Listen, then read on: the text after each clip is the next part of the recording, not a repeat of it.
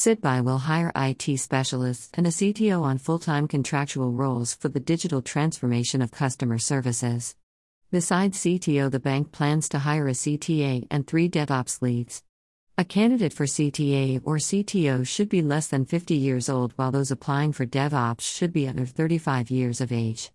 The initial term of office will be three years, which can be extended by two more years. The salary ranges from 30 to 50 lakh, as per the roles.